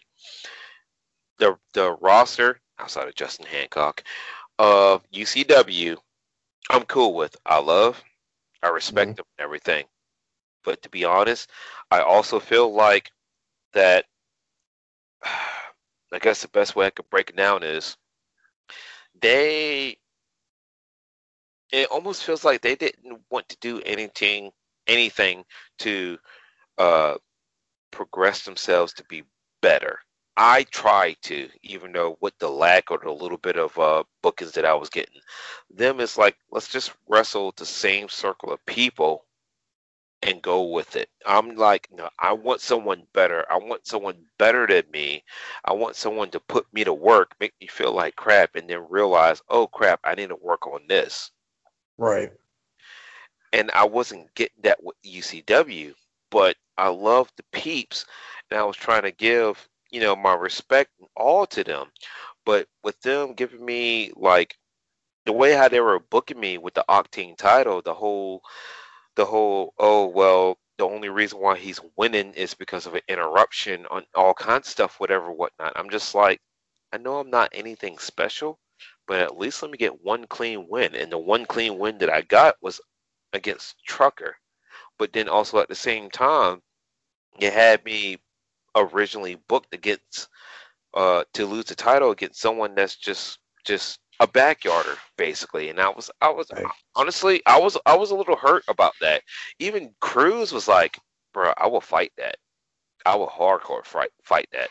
And then roughly around this time oops, sorry about that background noise. Uh, around no, you good uh, around this time as well um i don't know if cruz said it in his his deal or whatever whatnot but around this time cruz and i were simultaneously was like bro, we about to just go ahead and GG this. Like, just go ahead and just give this up and everything. Like, we like UCW and all whatnot, but the way how things going, the way how we've been treated, we we kind of need to let it go. And our our I guess you could say final deal was when we had that live wire match, me and Cruz for the heavyweight title. That was that right. was GG. That was we were just like, all right, well, this was it. Done with UCW. And At, never never looked back, never had a conversation with them at all after it was over. Nope. Did, did because I question I questioned Dead Reckoning, Don and Jay, they were both on the show, and we were talking about you per se, because I was kind of like you UCW was starting to have a reputation where it seemed like they're, they're, only booking their friends and pushing their friends, and you know, and then of course Jay would take that as a complete slap in the face because he'd be like, "Well, look, in this business, you make friends and you become family," you know. But I'm like, yeah, but you're not bringing no other other talent in. Don flat refused to pay people, even when I offered to take money out of my own pocket and offer to help pay talent. And I even offered him to invest a certain amount of number uh, into UCW, and all he was responsible was, "Well, I just write you out tax receipt." But you know, he's like, "This is my company. I'm running this thing." Uh, Timothy Blackman, T Money, we don't know who he is. He offered to help UCW, bring in some really good talent. You know, he was trying to see it grow, and Don flat out refused. He's like, "No, I don't need sponsors because then they're gonna think they can tell me what to do, and this is my promotion." And Don was like, "If I can't pay everybody, I won't pay nobody." You know, and he just using the same people. He wouldn't get rid of nobody. He wouldn't try to bring bigger talent in and just and it, it, it, was it was getting frustrating. So no, I don't blame you at all for you know. All right, sorry, I'm gone. And when Cruz left, other people were leaving. You know, and I told him, and then but their response was for you. I think Jay even said this, and then Jay, of course, is going to defend it, and it's his right to defend it. But I'm just telling you from my recollection and what he said. I ball that, and I went home. Went home. Yeah, I didn't hear about that until uh, Billy, the Booker of Livewire, obviously yeah. putting that out there. Told hey, me about the Bill that. Watts. He's the Bill Watts of the CSRA. we'll, we'll, go with that. We'll go with that. But when I heard oh, about that, that, he got quoted that one. He loved that one. So I started referring okay. him as the Bill Watts of the CSRA. That's fair. But uh, when I heard about that, I just I was just like, wait, what? Really? I took my ball and went home. And at the first part, I was like, man, that's so much mess up to say. And then a little bit while after that, I was like, why should I feel like that? Like I'm trying to make myself better and I'm already in a promotion that makes me feel like that I'm not trying to better myself or they're not trying to better themselves. So honestly speaking, I didn't say I'm trying to quit them. I'm just saying, hey, Livewire is giving me a better and bigger opportunity than they are. I'm going to like attend to them more often than the other people. Well, shoot, other people. Jesus Christ, not like that, but UCW. yeah. well, you know, Don had this mindset that you know when when people were told to you know to find other you know other talent, he refused to let people go. He's like, look, you know, none of these guys are not getting no opportunities, and when we make it, we're gonna shove it down y'all's faces. And I thought he had a wrong mindset with business. Now Jay, on the other hand, had stated that he wanted to come to and, and, and apologize. He he actually wanted to be on this show, and I says, well, I'm gonna do a one on one and if, if Davis is interested, and we'll do a part two, and then you come on the show it because Jay to explain what he meant by that. He said it was not meant to be disrespectful. He's like, well, what was I supposed to say? He's like, he went home. All I said was he just took his ball and went home, you know. And that's just how he left it. Because at the time, I think he was having some issues with life. Jay was butthurt about the whole situation with the American Legion because Jay actually found that. Yeah. I heard about that. Yeah, he found the location for UCW, made the deal with the uh, the, the, owner of the bar and everything, and that was UCW saving grace at the time because they lost their location at the church, right? You know, so then all of a sudden, I guess Cameron Cage and Bushido and Livewire all of a sudden had reached out and talked to him, and then next yeah. thing you know, we're hearing rumors that they're coming to the Legion, and yeah, he was pissed. He calls it the unspoken rule. You know, you don't go in someone's territory like giving them a heads up or whatnot, and I, oh. I told him straight up. So I, I, I, I, caught it like this. So you like Vince McMahon to tell Terry Turner, oh, by the way, you don't mind coming to the Civic Center, the James Brown Arena to rent it out. I know you got to go come there previous night, whatever, but hey, I'm gonna go ahead and do it first. I mean, come on, dude. I said, man, it's a business. They didn't do anything illegal. It's an unspoken rule. Well, it, they didn't do anything illegal. You know, yep. they're trying to pay for themselves. I mean, I mean, if, if, if, y'all should have y'all should have uh, really kissed the bartender's ass if you don't mind me saying so, and maybe make a deal where only y'all could do it. Y'all didn't. So yeah, I mean they went up there and offered a way much better deal than what UCW was going to. We expect the bartender to do. It's business, Jay. Y'all should have been smarter about it, you know. Well, then of course Jay has his own falling out with UCW. Now Jay's not a fan of UCW no more, and and I'll let him explain his reasons on that. You know. All right. Well, I mean, like I said, we're gonna we're gonna do a, a chapter two definitely for this one. But before we uh, GG this, I will say I want right. to finish this. Then we're gonna go into, I guess you could say, my new character for a little bit, and then the chapter two will be the more definition, I guess you could say, maybe somewhat whatever, of the new character. But I will say this: um, UCW, it was just like I said earlier. I love the peeps. I respect. Right. It's just, you know, I know I was gonna come out of nowhere and be somewhere on the AEW roster or whatever, whatnot. But I want to at least feel like I've done something with my life in the wrestling department. Excuse me. oh wow, you can edit this. I got a good. I, I got a good. Get you, that, get you that shot, Cap Morgan there. Get uh, yeah, BS out of your mouth. Actually, I'm gonna take a shot of this Monster or Reign energy drink that I got. But, but um, I respect them. I love them. Don't get me wrong. I yeah. just felt I I'm not expecting them to push me to the moon or whatever, whatnot, but don't throw a title on me. Expect me to make some sort of meaning of a title, and then I drop it to someone who doesn't want to make any effort to become a serious wrestler, if that makes sense. That makes like, perfect sense, Davis. I mean, I want to tell you right now, from the whole world, you had guys like me, guys like Caleb Stovall and, and and Chris, and you know, we'll be in Don. We were we definitely saw something in you, and we're definitely kept saying you need to push this guy. You need to push this guy. Why are you, you know, this guy's you know he's been dedicated. He's been loyal. You know, he's not called the no show. If we had time, we all call him the no show. He'd be like, yeah, man, I'm on the way and everything. He turns his phone off. You don't hear nothing from him, you know. But you got like guys like you, you know, yeah, I agree. Like, you getting you were getting crowd reactions when you come out of the ring. The crowd was definitely into you. So I'm kind of like, what are you doing here, Don? You know, this is a guy you need to look at, you know. But I don't I, know because uh, uh, uh, flatline, like I, I run this by myself every once in a while. For the time limit that I've been at Flatline, from the day I stepped foot through their door to the day that they closed it. I was there every single show. The only show that I was there but not really there, I guess you could say, it was like July uh crap. It was a July show. I do remember that much. I went there, I did a promo, and I left. for reasons that I'm not going to say. Outside of Right. that, I was there.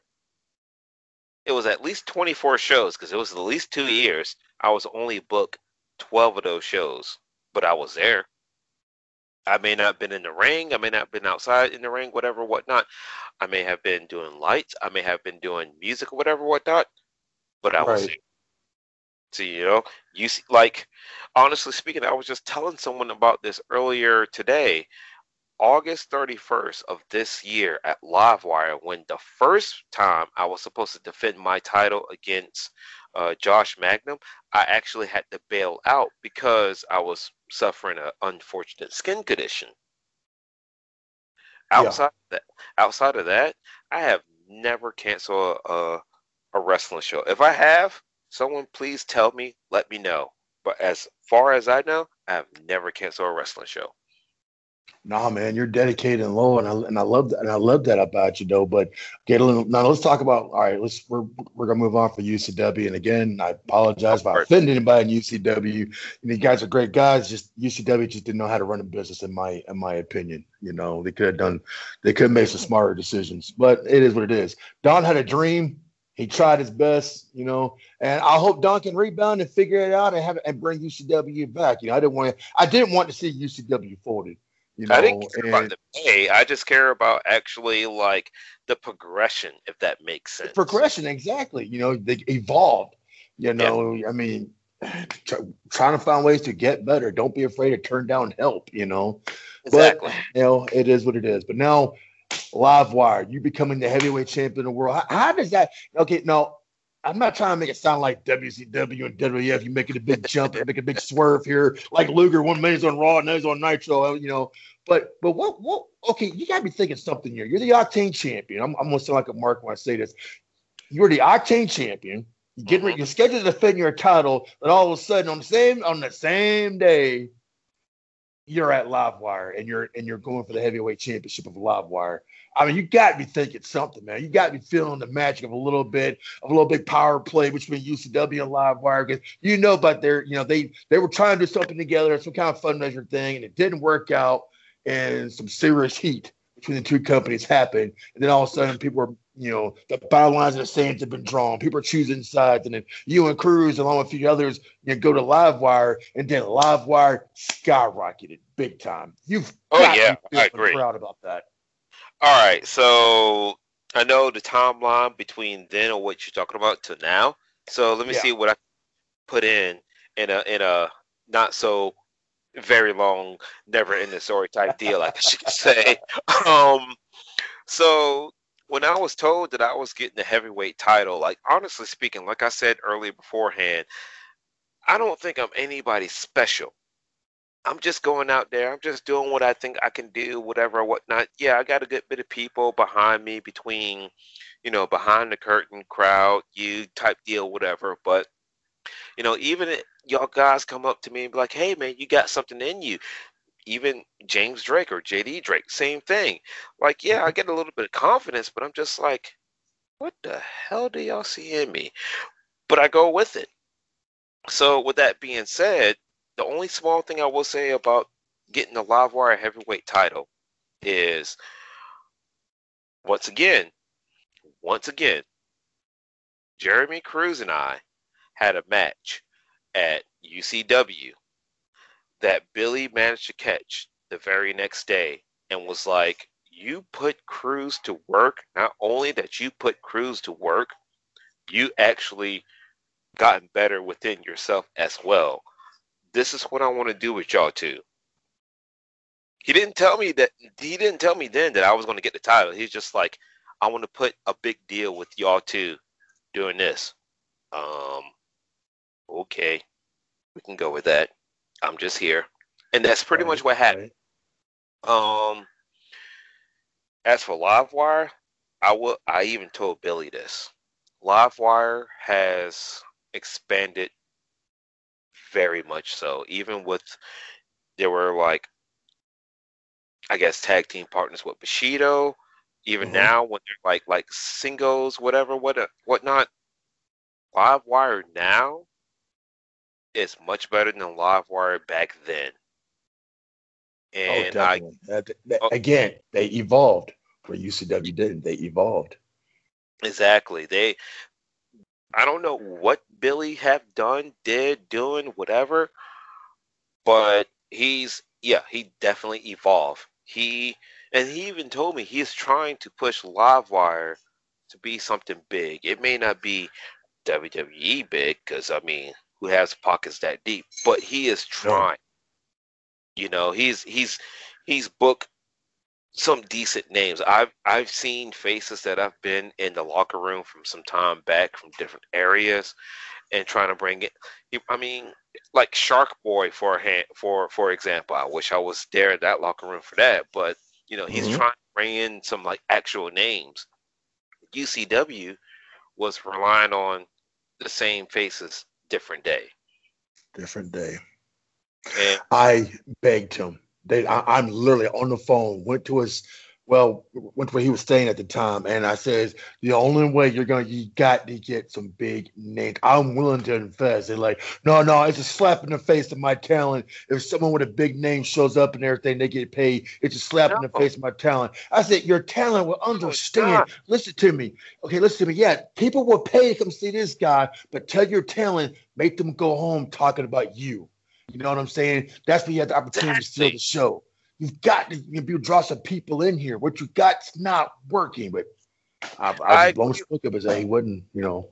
I agree with that because for the simple fact that even though this was probably years back, we're talking about well years back now, whatever, whatnot. This Friday the thirteenth, just remind y'all, you would not see Jason Voorhees. I think he's somewhere like camping out in Camp Crystal Lake. Oh yeah. Empire Wrestling. They booked Luke Gallows, and if I'm not mistaken, Karl Anderson. I mean, that's that's some deep pockets. Oh They- yeah. They literally said in their chat, "Hey, not all you guys are booked because one, we're trying to run storylines here, rightfully so, and two, because of who we booked. I mean, you got freaking Luke Gallows. I mean, he ain't cheap. You know? Right. Right. No, So- he's not cheap. Definitely. Yeah. So I. Yeah. yeah, I didn't get word that I'm booked, but that doesn't mean I'm not going to show up at the show because I'm still going to, sh- you know, I'm still going to try to promote myself in some way, shape, or form. But Of course. like, like, if you have the funding to bring in a bigger name of some sort, at least when you do that, that bigger name go against the talent that you feel that can be pushed and that can be bring a good match with that talent that you're bringing in.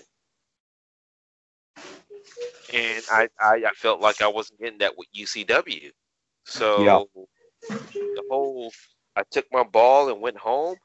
You know, after everything, I felt like this.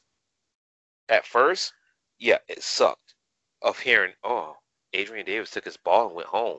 But after everything that happened and everything that's going on, you know what? Livewire, I have a better chance of facing someone that I know that I see on TV, that I know that can actually push me, that I know that can make me like pull my whatever I have that other people see inside me out and and and do over UCW and wrestling the same people. Oh, definitely, man. I've, like I said, you know, I've known Billy for over a decade, and he's definitely come a long way. He's been he's been constant trying to get better, find ways to get better. But you know, I, I've had arguments with some other veterans about the whole thing, and then I, I want to I, I want to say this one last time. Let me give you an example, okay? Now we all know who Rey Mysterio Jr. is, right? And Dean Malenko, how good wres- wrestlers they are, right? Well, Uh, time, Dean Malenko is the reason why I love the Texas Cloverleaf. I love the Texas League, but he's one. That, he's another guy that I can't watch and study and figure out some of because you know, yeah, I'm a powerhouse, I'm a ground and pounder, but I'm a submission specialist too. You know, I love that dungeon style submission wrestling ground base. I base and yeah, I've been known to use the Texas Cobra League. I think it's better than a sharpshooter, and I'm working on trying to do what they call a reverse. Texas League called the Gorilla Clutch. I'm, I'm working on my training thing. I'm hoping to utilize it when I start back wrestling again. But anyway, my, my point is, my point is, okay, Go for it. Go for it. Great American Bash 1996. Okay. Sounds Um, familiar. Yeah. WCW, yeah, yeah, WCW's advertising. Okay, they bring some football players in. You got Steve McMichael and Kevin Greene. Kevin Greene at the time was pretty hot in the NFL, but people are buying tickets like crazy because you're going to see them getting trained by the Macho Man, and they're going to take on they're going to take on Ric Flair. Hold on, Maybe you can check for mouse for me? ma'am. You can check for a mouse for me? Yes, I will. Duty calls, but but bottom line is they're getting they're they're getting trained by the Macho Man, and this is being built up by the media, worldwide media. Kevin Greene and and, and Chicago Bears, Steve Montgomery, Michael are teaming up, they're going to go up against Ric Flair and Arn Anderson. It was the talk of the town. Everybody was was getting into it. Baltimore, Maryland. I was all excited, fired up, and seeing it. And then you, you hear about this. These two young people, Rey Mysterio Jr. To me, he looked like a little miniature midget with a mask on. Psh, okay.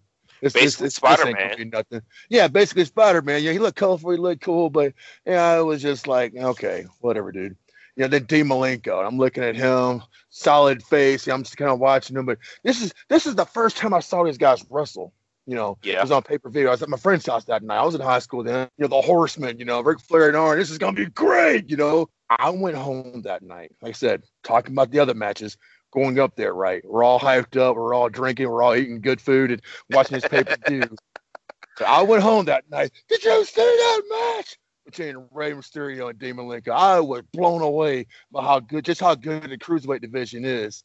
You know, and that's all. Like like the next night on Nitro, the, the, the, the following pay per view, everybody wants to, wants to know who the third man is. Who the third man is? It was all this Hulk Hogan stuff. But again, I went and talked about Rey Mysterio and Psicosis.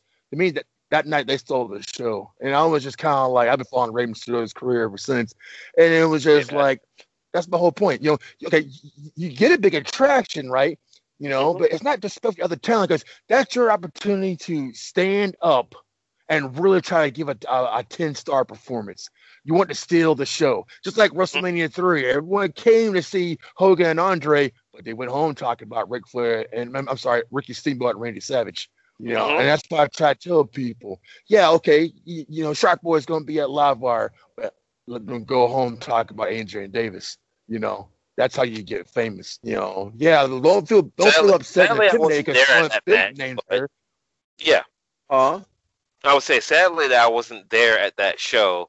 Um, it, it, it really bothered me so much because I was in the area and I really wanted that match to happen right then and there. Right. But of skin condition, uh, skin condition.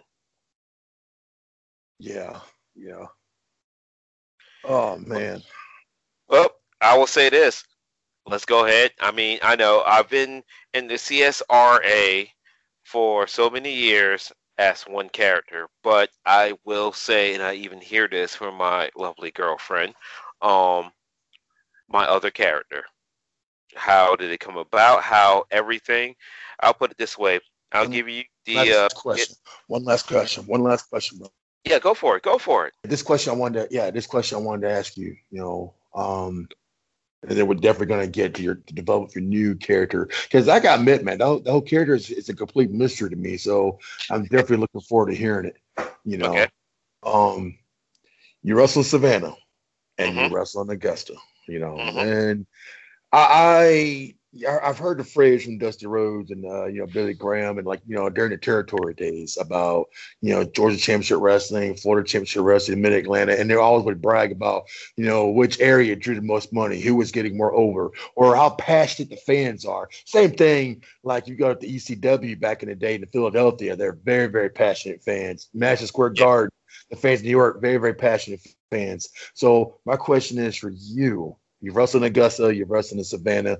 I want to hear the fan comparison, you know, between the, the love of wrestling. Uh, honestly speaking, this is actually a very short answer. Okay. Um, I've wrestled in the Augusta area for quite some years, Uh-huh. and it was a pretty good fan reaction. Savannah, I only wrestled once, and Really? you know, there's yeah. I mean, this uh this past wrestling show in Coastal Empire Wrestling was the first time that I've That ever was your first one. Okay. Okay. yeah. For some reason, I was under the impression you've done it a few times in that area. Maybe it's 'cause I'm thinking because you're from there. Maybe that's what I was thinking. Okay. Well, yeah. Well, well, I've trained in Savannah originally, but I never Uh-huh. really started like wrestling until like Statesboro and everything. But I I did not um wrestle here in Savannah until two weeks ago. So as of right now, yeah, Augusta Augusta's a landslide. Okay, good deal. Good deal. Good deal. Well, all right, your first experience of wrestling in your hometown in Savannah, what was the crowd atmosphere like? I mean, did he did he did he draw good numbers? Were the fans into each match, or were they treating it like UCW where fans are chanting oxygen mask, oxygen tank? Oh, yeah, that's right. You'd already left Livewire, and all of a sudden, whoever down kept booking, the audience were actually chanting, "Give an oxygen tank, oxygen mask," and everyone else was there with chanting oxygen masks. These guys were blown up in the first thirty seconds of the match. Know, so. Oh, I'm not going to say anything about that, but what I will say, I will say is, uh, um, the the crowd in the Savannah show was loud. It was mainly loud because of honestly, I've had quite a bit of people, uh, friends and family on my side at that match, and you know, I was always told like your skills really come out when you can attract people, you can attract a crowd outside of your hometown. Because if you go in your hometown, you do your thing, you're going to get that quote unquote somewhat guaranteed, you know, reaction or whatever. But it's about the people that you can get that's not in your hometown. It's not like there's like, okay, who's this guy? Oh, okay. Oh, oh, oh, oh. And after that, you get a reaction.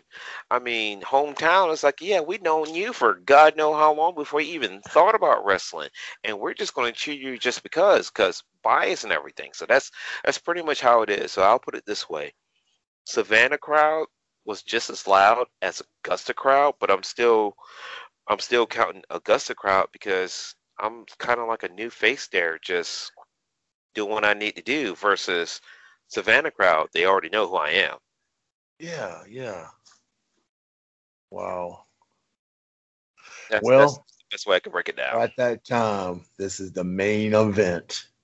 Yep, main Let's event. dive into this. uh, This is the main event, man. Let's dive into this thing. How do you go from the game changer, you know, the the, the, the Nintendo superstar, if you would, to what you are now? Uh, honestly, this this is uh, how can I say? This is a little bit home. Like, don't get me wrong. Like, this is the one part that I can put. My favorite wrestler, Chris Jericho. Um, he basically says that if you don't find ways to reinvent yourselves, you're going to get stale and you're going to get boring. That's true. Yeah, and I can completely understand that. With that being said, between now and roughly around, almost honestly speaking, most of my life living in Aiken, South Carolina, I've had a lot of stuff, you know, hit me emotionally. I just try my best not to let it bleed into my wrestling, but it was getting so bad Mm-hmm. that it was. Um, so how do I go from super happy gamer Adrian Davis to devil's advocate is simply because of all the stuff that I've been through in life in general of being so much of a good person, so much of a good guy or whatever.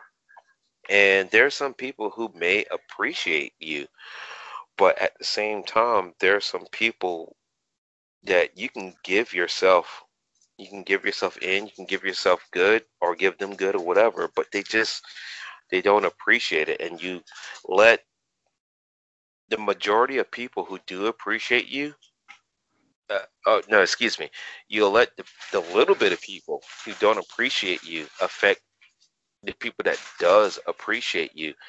And it sucks but it kind of got to me. And because of that like between what people that I know that don't really appreciate what I've done for them, and the fact that out of nowhere my father passed on me, and moving back to Savannah, and family and everything kind of hit me on like, hey, I'm doing my all, and you don't appreciate me. It took a toll on me, and honestly speaking, my devil's advocate character was in was was in reserve. Like I was like, here's this character that I can be, but don't want to be, only if I have to be. And it got to the point where I have to be this character. And what Right. inspired me to be this character, honestly speaking, is the late great, God bless his soul, Sean O'Haire. Sean O'Haire, yeah, yeah. That was his last character before he left WWE, being tag team with uh, Rowdy Piper and everything. He was being right. this, he was being this devil's advocate character, and I instantly, the second I seen it, I instantly click with it. I saw his promos and everything, and it it it just it stuck with me. But at the same time, I kind of put it in reserve because I was like, well, I want to be this happy gamer Nintendo deal. If I have to be heel first, which I have been in wrestling, I want to be this bad gamer deal. But when I actually have to pull all my guns out and everything, devil's advocate. But I was like, I was like, yeah, I, I, I don't want to. I don't want to be this character. I have no reason to be this character. Then I started meeting people who haven't really treated me or who, who haven't really appreciate who I was. I friends, family, everything, and then losing my father. And I was just trying to keep my composure together, and I, it was easier said than done. And then pretty much when I got the word of like certain stuff, I'm not gonna say what that certain stuff was, and when that happened, that's when I I pretty much lost it, and that's when my devil's advocate character came out.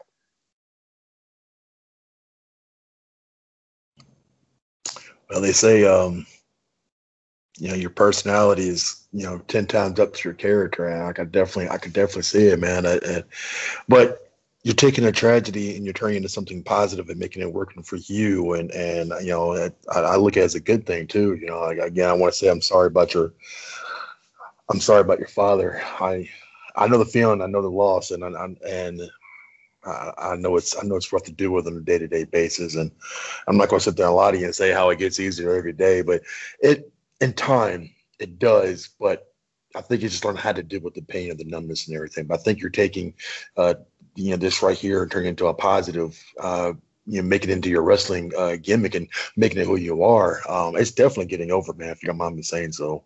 Um, it's, it's complete I 180 from what you were, but I think it's doing great for you, honestly.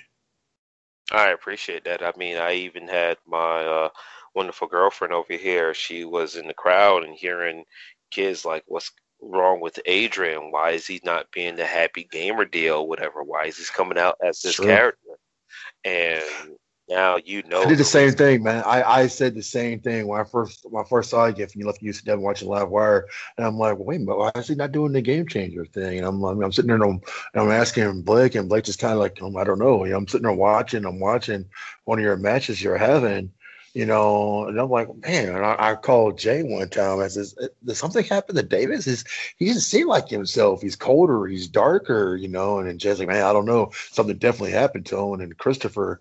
Um, I think Christopher said you had a um, you had a loss in your family, and you were changing your gimmick up, and you know it was definitely like I said, I could you know I, I complete 180. But I think if you're going to change your um, you know your gimmick, I mean.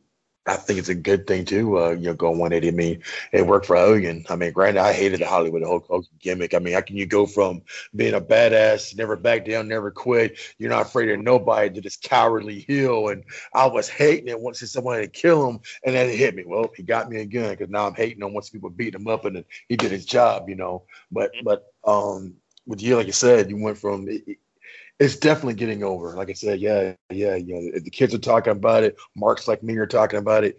You're definitely on the right path of, of greatness, man. Yeah, Um, and shadow and, and as I said earlier beforehand, what you are in wrestling is who you are in real life, amplified. And don't get Exactly. me wrong, with Fusion Pro Wrestling, which that's another name that I did not throw out, Fusion Pro Wrestling, which is with another trainer of mine, and Coastal Empire Wrestling. Yes, I am still the new level Adrian Davis. I'm still the gamer Adrian Davis.